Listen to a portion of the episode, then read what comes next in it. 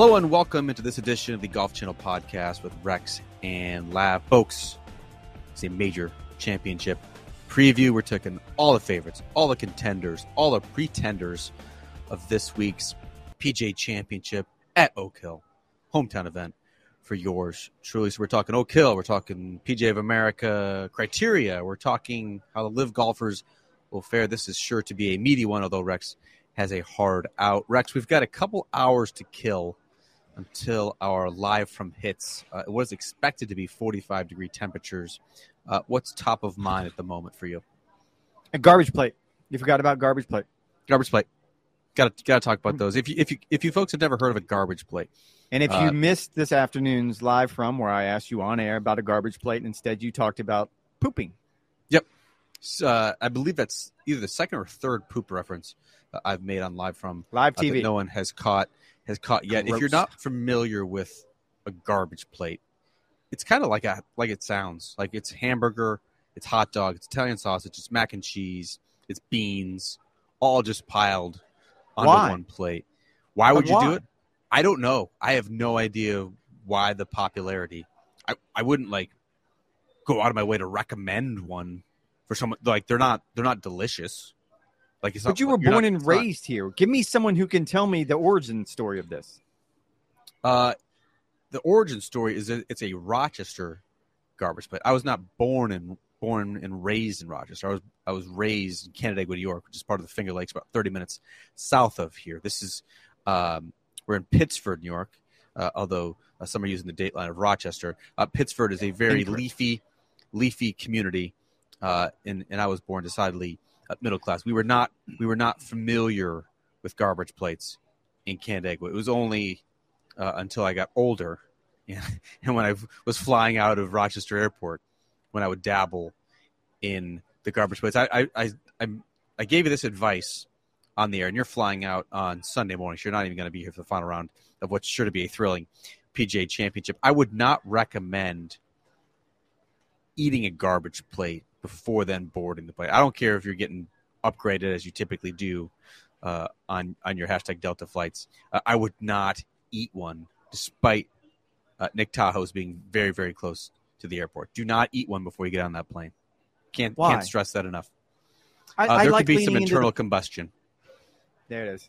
So I, I love that we lean into the funny. Like I, I, I like the idea that you and I try to make jokes. Very few of them land, but at least we give it a sh- chance. We we mix. We try to mix some humor in with our analysis. But why do you always have to go straight to that? But why is it that we always have to go to the lowest common denominator? Can't and you do it on live TV? As you said, this is the third or fourth time that on live TV you have gotten around to the idea that this is a problem for me pooping. Why, why? has no one said anything? Are they are they not are they not listening? Are they are they not watching? Do they just look at the the, the rundown and it says five minutes? They don't care. They don't care how we get there. They what we're care. what we're talking about as long as the, as They long as we hit the the checkpoints. Uh, no, Sad. they don't. They, they don't care. I think it, it says a lot about you, though. But that that's where you always end up, and and I always end up with the exact same response. Yuck. Like, can't can't we keep it a little bit more highbrow than that? Why do you have to go blue every single time? I think it's because I have two kids under the age of four, so my my life is still very much dominated by poop. I, I mean, I would relish the uh, the opportunity to not discuss it every every night with my wife, but the the conversation always devolves into so who pooped, who who got who got poop on you. Uh, it's very much uh, unknown at this point. I'm very much enjoying uh, the home game. It's been a it's been a great uh, return for me. I'm staying with my dad, who lives about ten minutes away. Uh, you are uh, did not join us for Dinosaur Barbecue. Uh, he did treat us. He did treat uh, five of us scribes uh, to a Wow. delicious brisket and rib dinner. This is a busy day at Oak Hill. This is the day they typically have the most players come in through the uh, press conference area. The headliner, uh, to me, and kind of the predominant storyline at this PGA Championship is which Rory McIlroy are we going to see? Was it the one who was downright buoyant uh, leading into the Masters, only for him to be uh, deflated and miss the cut there? Uh, or is it going to be kind of the, the player we saw at the Wells Fargo Championship, who um, was a little bit muted, I would say, didn't have quite the same zest or enthusiasm for life. What were your impressions of Rory today as he met with the press? First off, uh, I, and we talked about this on live from. I we, you just broke always, your mic, didn't you? Uh, I did. I thought I fixed it though in time. Apparently, I did not. Um, the problem is, is I bent the I bent the cable, and so if anybody from NBC Sports uh, is just listening, this, and you can help God, me God out. help me. Yeah, please help me out here. Uh, and it's very, very heavy, so I'm just going to go ahead and give up and go with the and, and go with the air. I this was my line when we brought this up. We talk all the time about players and coaches who win press conferences. That we always have the idea that okay, this guy had an absolute great press conference. I think Rory lost that press conference, and it's weird because as you pointed out uh, a month ago at the Masters, more or less a month ago at the Masters. I mean, here's a guy that was just on top of the world. I mean, he had lined up. It seemed like everything was finally going to go his way. He was finally going to have an opportunity to get, get the green jacket. And now, a month later, I've never heard him sound so defeated. I've never heard him be so short of questions, specifically questions, anything that had to do with LIV golf. He just deflected, shut it down. I thought one of the more interesting answers that he gave is that he, he wants to sidestep the narrative. And he hit he answered with a very simple and very direct yes. That's what he plans on doing. He has gone from the outspoken spokesman for the PGA Tour. He has gone to Jay Monahan's best wingman because in this particular case, like that is who Jay needed in his corner in this particular fight too. I don't want anything to do with this anymore. And I guess my takeaway was we kind of knew there would be a toll. We kind of knew that there would be a price to pay for him sort of investing as much as of himself into this fight and sort of mixing that activism with his day job, which is a professional golfer, and that demands a lot of time, a lot of energy. I, think all of us sort of knew deep down inside there would be a toll, but when you finish second at Bay Hill, after I think it was like an eight hour policy board meeting on Tuesday when you were able to deliver last year at East Lake with essentially the weight of the entire PGA tour on your shoulders. When you're able to win the Canadian Open and the only thing that's going through your mind as you're finishing up that victory is is oh, tweaking oh, Greg Norman. This is my 21st PGA Tour title. That's one more than Greg Norman. That's your first comment. Like the idea that he has been consumed by this and that he's done a 180 in the last month. That for whatever reason he's decided that I want out. I don't want to smoke anymore. I found that fascinating. Don't you think that's just a convenient excuse? I mean, if Rory McIlroy was going to have a breakdown, it was going to be last summer, right? When he's playing great Maybe. golf, he's literally remaking the PGA Tour on the fly. I, am not privy to what's going on behind closed doors with Rory McIlroy. I certainly have some some theories. I think it's it's all related to the Masters. And on he met with us on Tuesday at Augusta National, and I thought he was expansive, he was reflective, he was hopeful. On Wednesday, uh, he said he hit it great, and he's been quoted recently and saying like I was never more sure of anything in my life that I was going to play well at the Masters and the fact that he didn't seems to have like rocked him to his core. Like he doesn't under he doesn't he doesn't know what's up he doesn't know what's down he doesn't know what's around the bend. I, I think that his has has totally rattled him. His it's his confidence it's his psyche. It, it was one of those moments where you, you know it's easy to i think if you're playing great to to kind of shrug off. Like i'm looking at Max Homa right now Mm-hmm. and he once again did not play well at the Masters, so doesn't have a top 10 in a major championship. But he, he said he kind of shrugged it off because he knows he's playing great golf. He knows he's one of the top 10 players in the world mm-hmm. for the first time. And, like, hey, it's just golf, and it happens. It, I think that was such a deflating moment for Rory that he that he he can't just shake it off, right? Obviously, the Masters means so much, but everything was trending in the right direction. All the momentum was building that moment, and for him to face plant there, I think his like shaken his entire foundation. I think that's the player that we see five weeks later. I can see there's something there. Yeah, I don't think you're reaching on that one because I you're right. I mean, he came into that one and it seems like all the stars were finally lined up. That the green jacket was finally going to be his. He was finally going to complete the career grand slam. However, I will say that it's not his game that he deflected on today. As a matter of fact, he kind of the, the most in depth answers he gave was what he's trying to fix with his swing and how he's coming along with Michael Bannon and apparently Tiger Woods got involved, saw something on the coverage at the Wells Fargo and texted him. So that part he's fine still talking about. I, I still felt like there was a part of the old Rory McIlroy that, that we've come to know and love. It was the part about LIV Golf. It was the part about being this lightning rod. Where at the BMW PGA last year, he was asked, you know, sorry to ask you another LIV question, and he just called for all of it. Nope, nope, give it to me. I want it all. And he just doesn't want that anymore. So yes, but we're not even I- I we're not even ask we're not even asking about that anymore.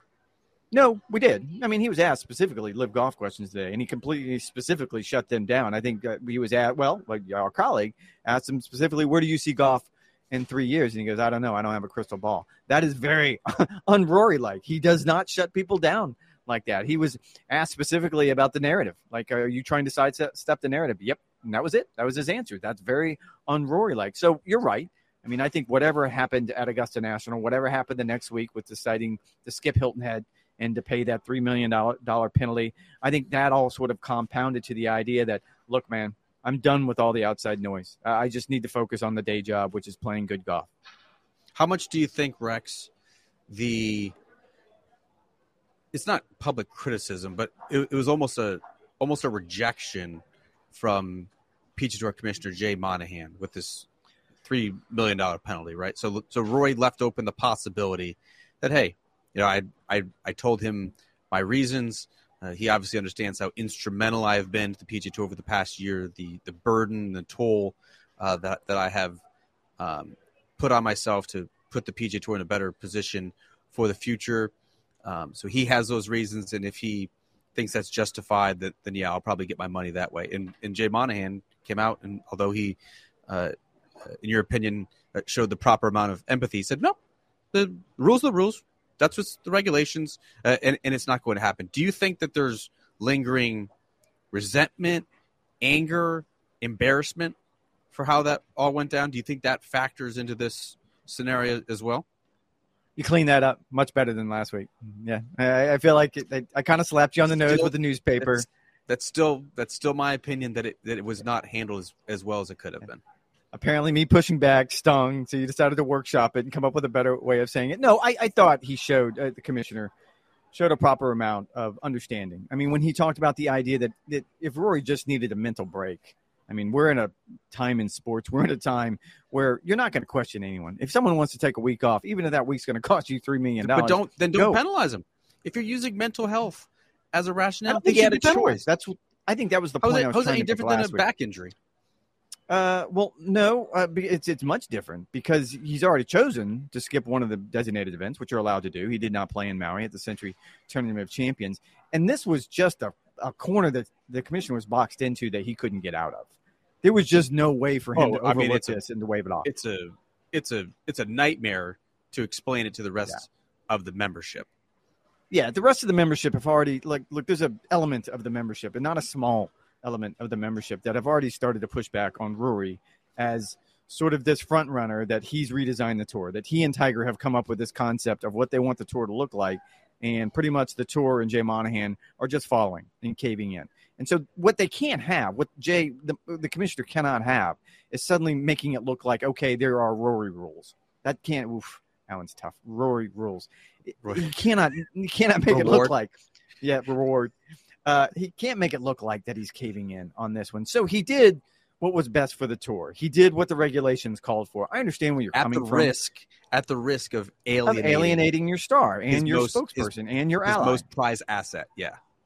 Uh, but I don't think that's what did it. Like I wrote the column today on golfchannel.com. I don't think it's how he handled that $3 million and missing Hilton Head. I don't think that's what sort of brought him to the breaking point. I, I really don't. I mean, I'm, my guess is Rory was disappointed in how it played out, but I think this is a combination of the things that we've talked about. The idea that he was wildly disappointed with missing the cut at the Masters. The idea that all of this has finally caught up with him, that he's tired of being in the middle of the hurricane. He doesn't want to do this anymore. The idea that he's a decade now removed from winning a major championship. I think that all just sort of collapsed on him at one time.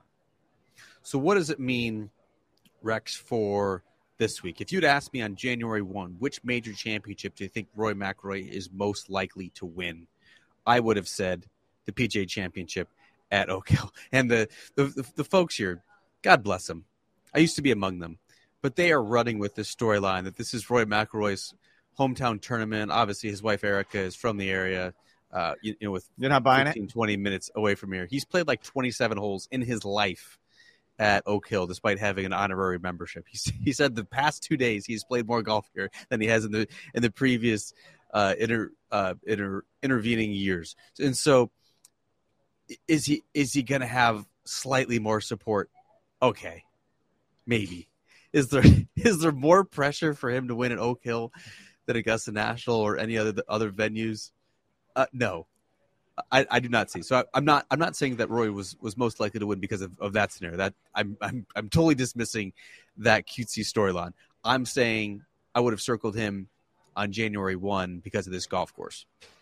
It is 7,500 no, I mean, yards. It is a it's yeah. a par 70. You have to drive the ball on a rope. All scoring opportunities are going to come from the That's fairway. Legit. The yeah. greens are not. They're they're they they've been restored. Uh, the Friday did a great job of kind of illustrating the difference between now between now and 2013. Like they're different, but they're not they're not severe in like a Winged Foot sense. And so, y- you know, you don't have to get lucky, so to speak. And so, if a winning score is going to be in that eight to ten under par range, with this what this golf course is going to demand, like I thought Rory McIlroy uh, was, was going to win this tournament. I do not feel on the eve of this championship uh, nearly as confident in that in that prediction. What do you feel about his chances?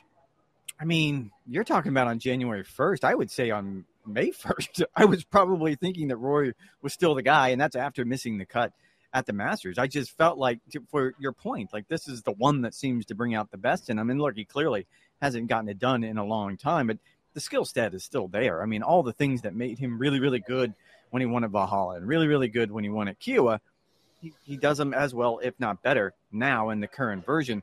However, you're a long time removed from being like a beat writer at a daily newspaper. Yes, they're fishing for this one, but what else are you going to fish for? It's not like what are they going to write a story about you as the only local that's here? No, I'm not asking for a a, a human interest piece in, in, in regards to me. The number of questions. I have the, the local questions folded up here. I mean, it had to have been eight, if not yeah. more, questions directly related to Rory's uh, affiliation to the area. Like, I give him credit. He didn't snap. He didn't say like, "Dude, I barely know this golf course. Like, give me a break." He was better with those answers than he was with the answers about LIV golf by far. Yeah, I mean, he certainly he certainly played nice with the local media. I get it. What do, I mean? What do you what do you think? Is he going to miss the cut? Is he going to win? Uh, well, is he going to top ten, top twenty five? Uh, that's a where, good one. Where are we, where are we going? I, use this kind of as my kicker quote in my column. So this is this is his line when he was kind of talking about the tweaks that he's doing with my with his swing right now. And he said, "quote There's nothing drastic that I need to change. I've been working a little bit on my swing the last couple of weeks, trying to get that back in order. If I can execute the way I know that I can, then I should be okay." When a guy okay. says I should be okay, that doesn't exactly ring hollow with the, oh, he's going to win a major championship. No one that's ever said on Tuesday, ah, I'm okay, has gone on to win on Sunday. I just don't believe that happens. Okay. So what does it mean? Are you, are you calling uh, a miscut? Uh, no, I think he will miss the cut. I feel like I kind of look at you what do. he did. You think he's going to miss the cut?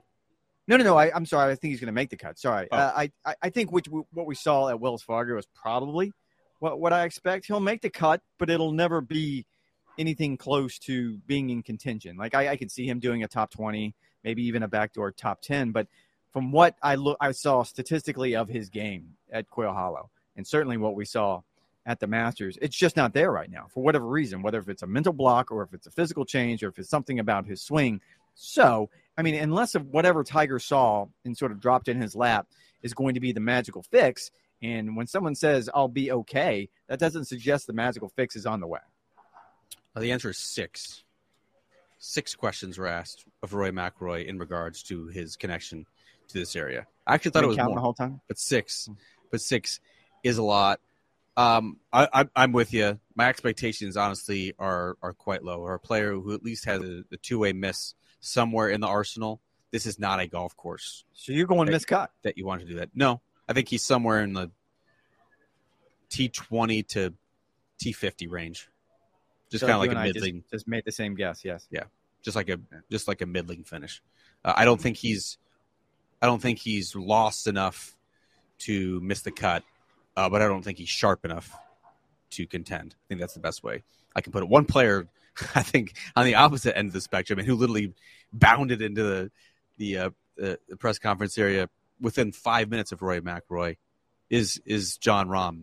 And I thought you made the, the very astute point uh, on live from earlier today that Jon, in contrast to Rory, has really stayed above the fray with the LIV wars. He's not emotionally invested himself in the out- outcome. He hasn't picked sides. He's tried to maintain some of the friendships with the players that he had previously.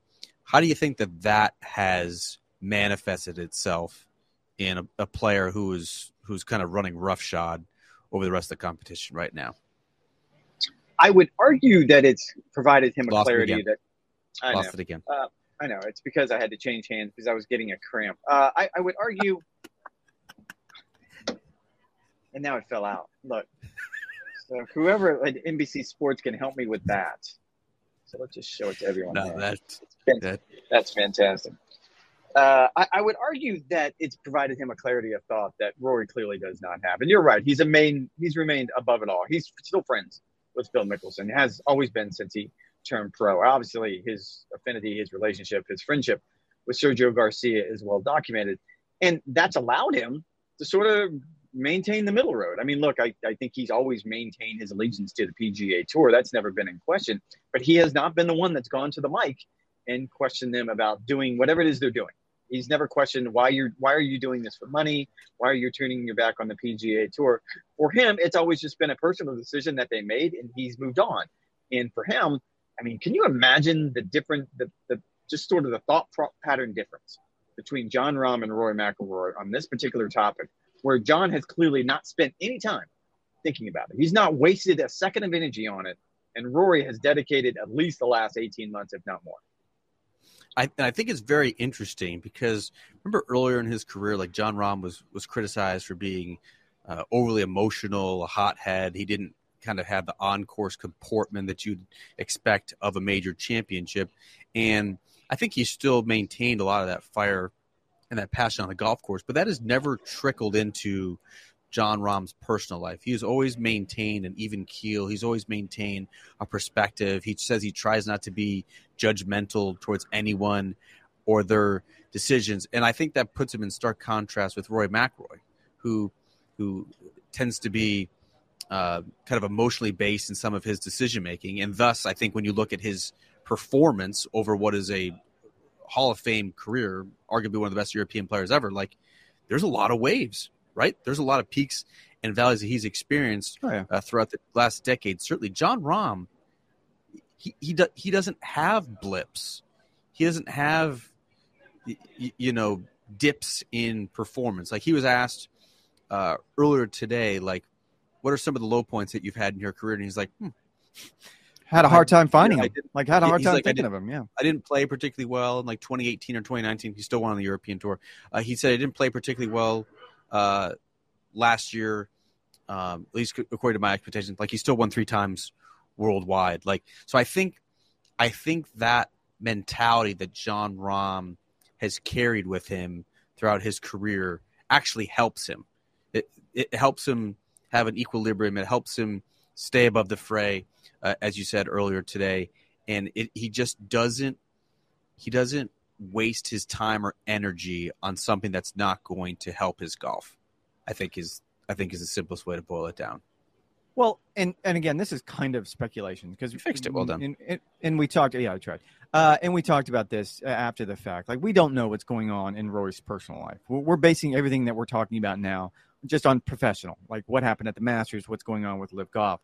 I, I think there's probably something to be said for the idea that Rory has probably come to the conclusion that a lot of other people have come to, and certainly Jon Rahm has, that whatever is going to happen between LIV Golf and the PGA Tour at this point is inevitable. That whatever it is, whatever rhetoric you want to throw out there, it's not going to change the narrative. You're still going to have these two separate sides. Both sides are still going to be entrenched. We're still going to have lawsuits. So, what this boils down to are you going to waste your time and your energy and your focus and your probably most productive years as a professional golfer worrying about this. And it seems like Jon, whether if he did it consciously or not, or organically, just came to this sooner than Rory did. Because you can see now in Rory that Rahm is staking his legacy to his to his results, and Rory, I think, wanted to stake his legacy into into kind of being the leader of this tumultuous time in golf. You think that's fair?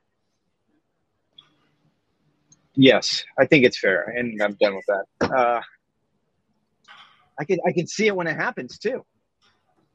That's that's the aggravating part. As soon as it comes up, it mutes me whenever that thing falls out.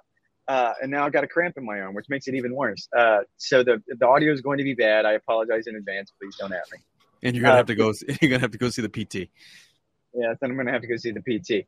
Uh, I, I, think that's probably a, a, good assessment because, and again, I don't even know that Jon Rahm or Rory came to that idea consciously or subconsciously because in, in Rory's mind, and he, he addressed it today, the idea that if his career was over today, he can still look back and feel like he was successful. And I'm sure Jon oh, probably oh, has. I mean, yeah, I mean, obviously. Yes, eh, but and I don't think that at any point Rory came to the conclusion that okay, I'm going to focus on this, live off the PGA Tour, get involved in this fight, and to the detriment of my playing career because I feel like this is a better thing to do. In his mind, he probably thought he could do both, and I think we have since learned that he probably can't, at least not for a long, prolonged period of time. Jon Rahm, I thoroughly expect to perform well this week at Oak Hill. I would put Scottie Scheffler in that same category. Has not finished worse than 12th. This feels like a misprint. Has not finished worse than 12th since last October. Um, he's actually my pick to win uh, this golf tournament uh, for the completeness of his game. I think it sets up uh, particularly well for his skill sets, spe- specifically his scrambling. So, if we're talking about this golf course uh, in particular, Rex, I don't know how much you've uh, been able to be out on the golf course. Uh, you did cover the previous two major championships at Oak Hill. What feels different about this one, and what can viewers expect uh, when this when this shows up on Thursday morning? It's starting to feel. I was just actually out on the golf course, kind of walking with some players. It's starting to actually feel like a. It feels like a U.S. Open, which is kind of shocking. I think coming in, there was the concern, and we'll probably talk about this later. But whenever this event moved to May, so in 2019 when they moved from August to May, that these Northeast venues weren't going to hold up very well because I mean, you know this being a native from up here. If you have a bad winter here, the golf courses aren't really ready to go by May. You need to have a good May, good June, maybe even in July before you get them to where you want them. I, have been told, South Wall told me that they had 44 inches of snow in this area over the winter time, which to me sounds like a lot of snow. I mean, that sounds like a terrible winter. Apparently, that's not too bad. And so what we end up with is a golf course that's in much better shape than I think a lot of people gave credit for. And the rough is so juicy. The, the fairways are fiery. I, I'll go back to what Rickie Fowler told me at Wells Fargo. I was talking to him on Sunday trying to get an idea, get some stuff for this week. And I go, what kind of player do you think is going to win at Oak Hill? And he kind of thought back and he goes, uh, Jason Dufner won last time we were there. And I said, yes. And he goes, that's it. And he goes, the dude's like a robot. I mean, USGA should use him to test irons and golf balls because back in that time period, back when he was at his prime, sharpshooter. He, Sharpshooter. Yeah, he was just a robot. He no one was going to confuse him with with Jason Day or Jordan Spieth on the green, in or around the greens, and no one was going to confuse him with Rory McIlroy off the tee. Well, you put an iron on his hands in the middle of the fairway, and he was like he was dialed in. And I think it's going to be very very similar this week. I, I will say that out walking the first couple of holes, I was talking with some equipment reps. I think you need I don't know if length is going to be necessarily important, but you certainly need to have some level of accuracy because if you're in the rough, I don't think you're going to be able to get more than an eight iron on the ball. It's going to be tough. Yeah, there's a lot of there's been a lot of comparisons to Winged Foot that I have seen, and obviously we know who won uh, that U.S. Open in 2020. That was Bryson DeChambeau, who bombed and bashed his way to a six shot victory that week. I don't quite see that. The rough is not that long. You can you can advance it. Like it's not going to be hack out central, but it's so thick and it's so dense that it's hard to have control over, which which I think is great. Like it puts a premium on on accuracy certainly, but it's also a long golf course. I mean, it's 7,500 yards. Uh, it's only two par fives playing as a par 70. Both of them are over 600 yards. You have four par fours over 500 yards. Like if you don't hit the fairway, those those those holes are not birdie holes necessarily for par fives, and you're probably looking at bogeys if you miss the fairway on those very beefy uh, par fours. Like I don't think the scoring is going to be very good at all. And so, you, you know, these these fairways are are are firming up. It's going to be really cold in the morning. Like we're looking at possible frost delay on Thursday. Like I think it's going to be a brute. I could think it's, I think it's everything you'd want in a major championship test. Uh, I think it's actually closer to like a Southern Hills than it would be like a Winged Foot U.S. Open. You know what I mean?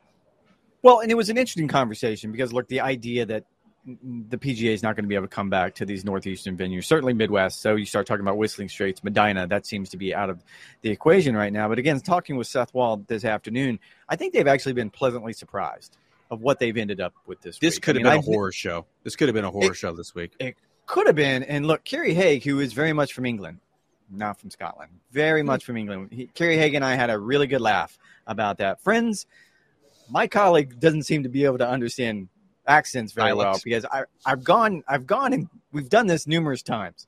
And Lav seems to think 100% that Kerry Haigh is from Scotland. Anyone that's ever heard Kerry Haigh speak, please add Oh, him. I want him into to his do. mentions. I want him to do Ancestry.com. I'm convinced. He's very much. He's, he's from Leeds. He sounds a lot. He actually the accent sounds a lot like Luke Donald in my mind. We had a good laugh at your expense this afternoon. I've never seen close. Kerry Haigh.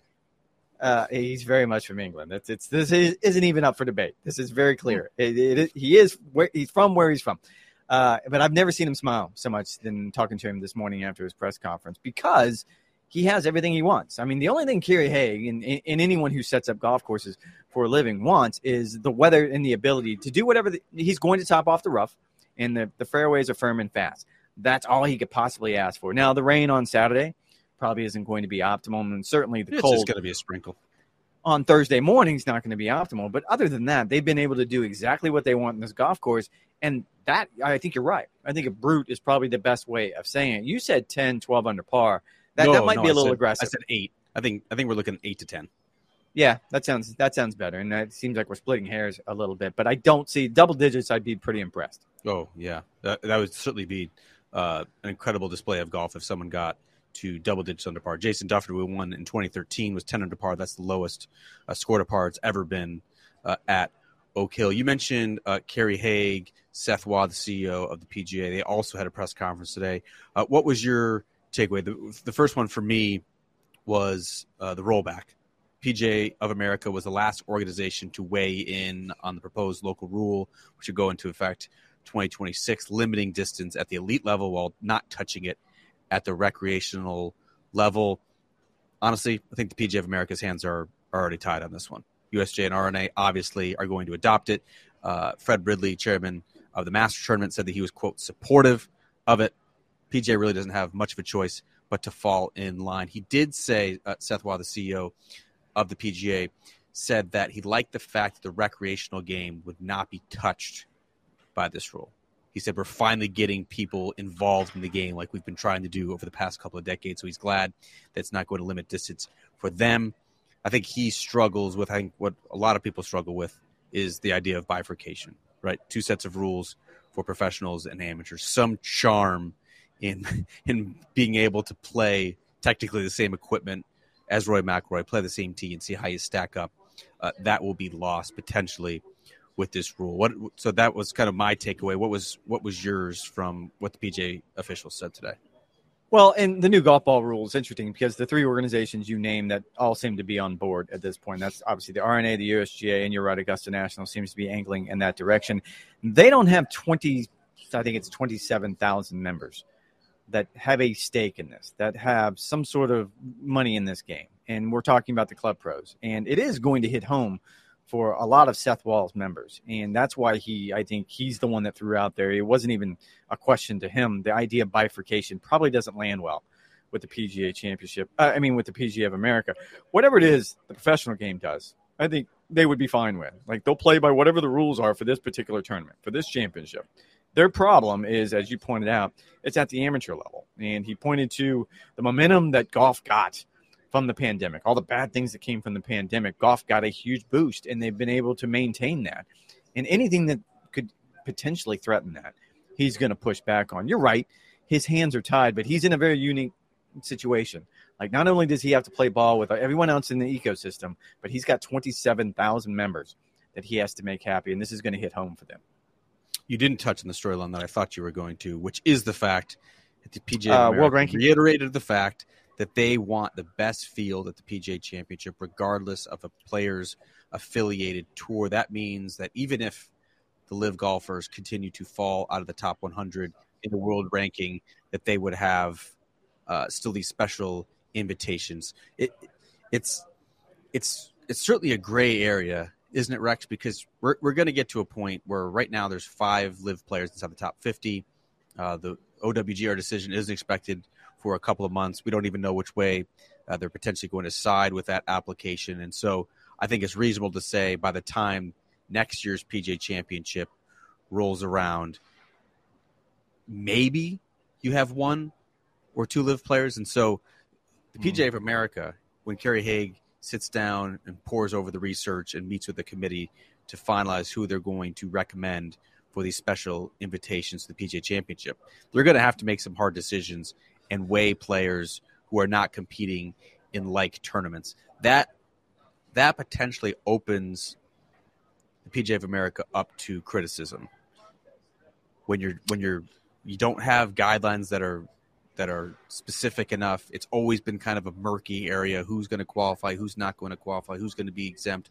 Who's not going to be exempt? I just wish they would go and say, we will we will make sure that the best players from this tour, the ones who are playing the best, are are going to be there, and just have some sort of category for it. If you can do it for the Asian Australasian tour, if you could do it for the Japan tour, if you could do it for the Sunshine tour, if you could do it for the uh, International Tour of Federations or whatever it's called, like you can do it for LIV.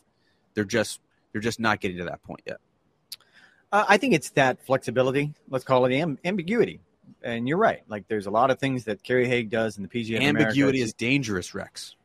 It is, but it's also in this particular case, it's going to benefit them in the long term because next year we, are probably going to be sitting here having that same conversation. However, Kerry Haigh will have the same cover that he has this year. That they feel like they they have the flexibility to look at each tour, at each player individually, regardless of what tour they play on, and decide is Taylor Gooch really playing well enough, and should he be in the field? Now, I think there's going to be people who don't like the answer don't get me wrong. And you're right. I'll, I'll go back to what you continue to harp on, and I don't disagree with you. That the easiest fix, as you pointed out numerous times, is just to come up with whatever the list is. Pick the top five off the LIV money list, off the LIV points list, whatever it is you want to use that they that they Their have order of merit. It's all you have to do. Exactly. That's fine, and include them. That's the simplest fix, but it is not the easiest fix because you, what you're ignoring in that is the fact that the PGA of America is part of the ecosystem and the others are not probably going to fall in line with that. And you have to be cognizant Seth, of the politics of the moment. And Seth Waugh has been consistent. I, I remember yeah. back to Kiawah two years ago that he's, oh, yeah. that he's, he didn't he didn't like the idea of this. He didn't like where the money was coming from. He did he didn't think that this level of disruption was good for the game. Still doesn't like the business model. I mean, he's, he's very, very he outspoken. Think, he still thinks they're burning through money. He still thinks it's not yep. sustainable. I'm not sure what that has to do with the fact whether these players are good enough and in good enough form to to qualify for uh, his PGA Championship. Uh, but I think that's another that's another topic for another day. Well, and I will say, I mean, the, the bigger concern for me, like I think Kerry Haigh pretty much cast a wide enough net that I hate to put it this way because he's going to talk around it, but Kerry Haigh is going to do whatever Kerry Haigh wants to do in this particular case.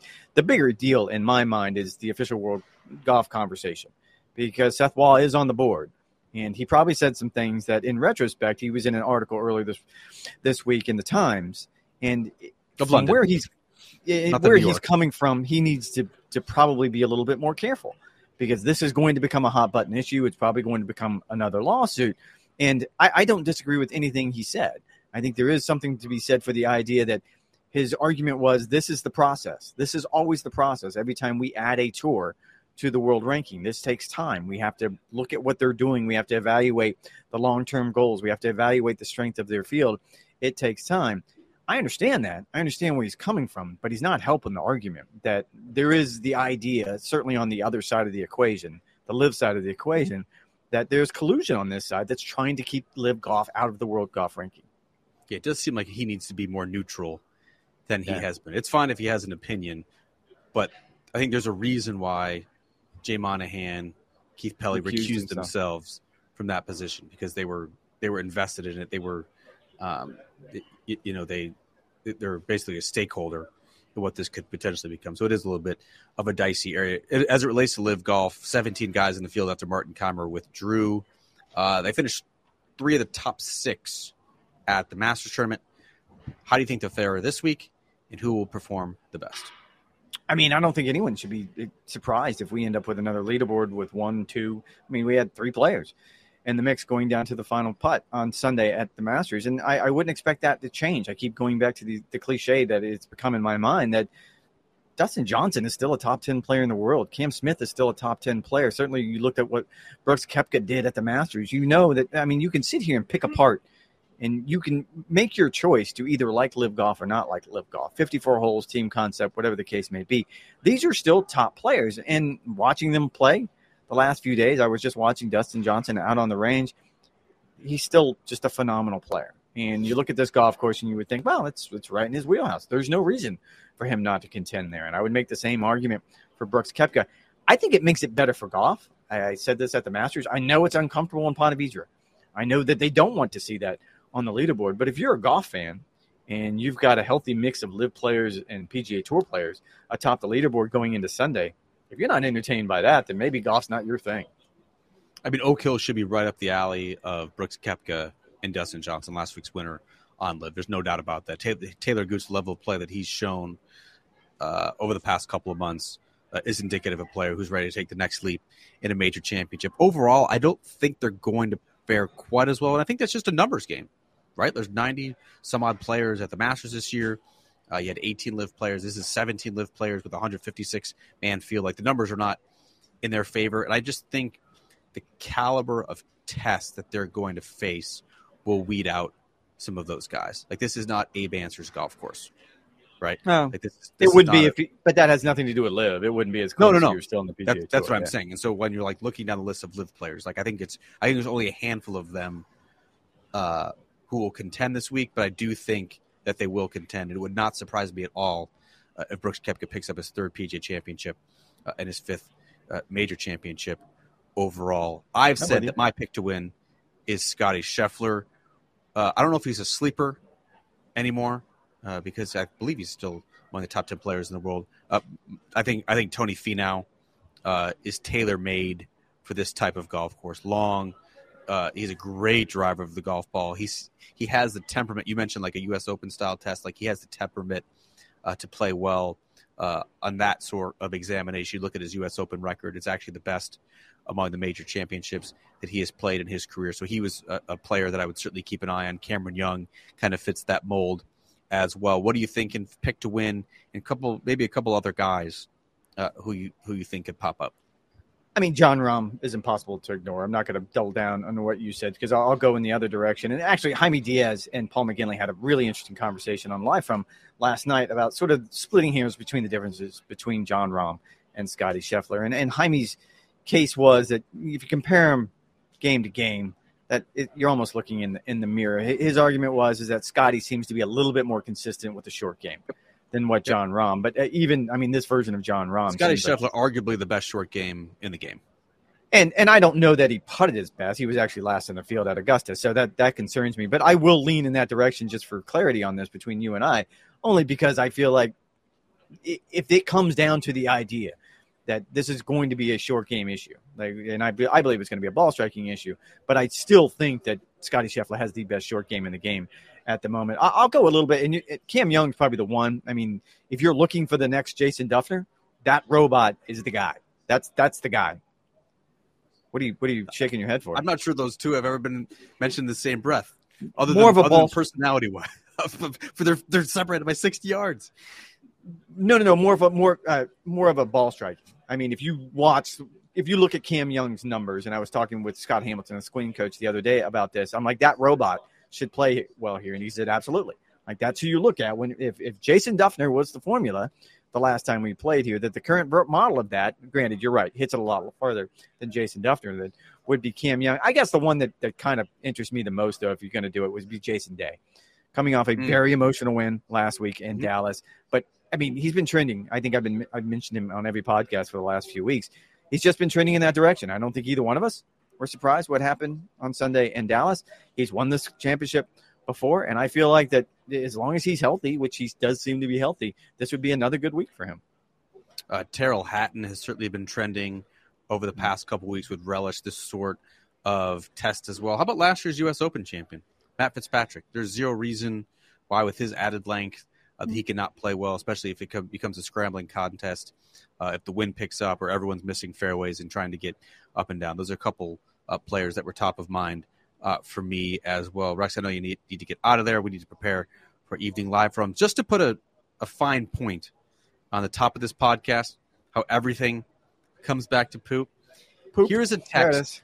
Why? from my Why wife every right time? now, unprompted. Show it to us. Show it to us. Let's see it. I can't. It's on my computer. It's on my iMessage. But it says she came home. Speaking of my uh, one and a half year old daughter Lily, she came home with a huge poop in her diaper. This was unprompted. Uh, I, I understand That's it, just and, and I get it. Just I, the I'm a that's just the phase of life we're in. but I, I get it. I'm a parent. prob- you Parents probably- in the audience prob- are going to understand with this. your with your with your three boys, all of whom are 18 or older. You have not had to deal uh, with them defecating. Nah, you'd be uh, surprised.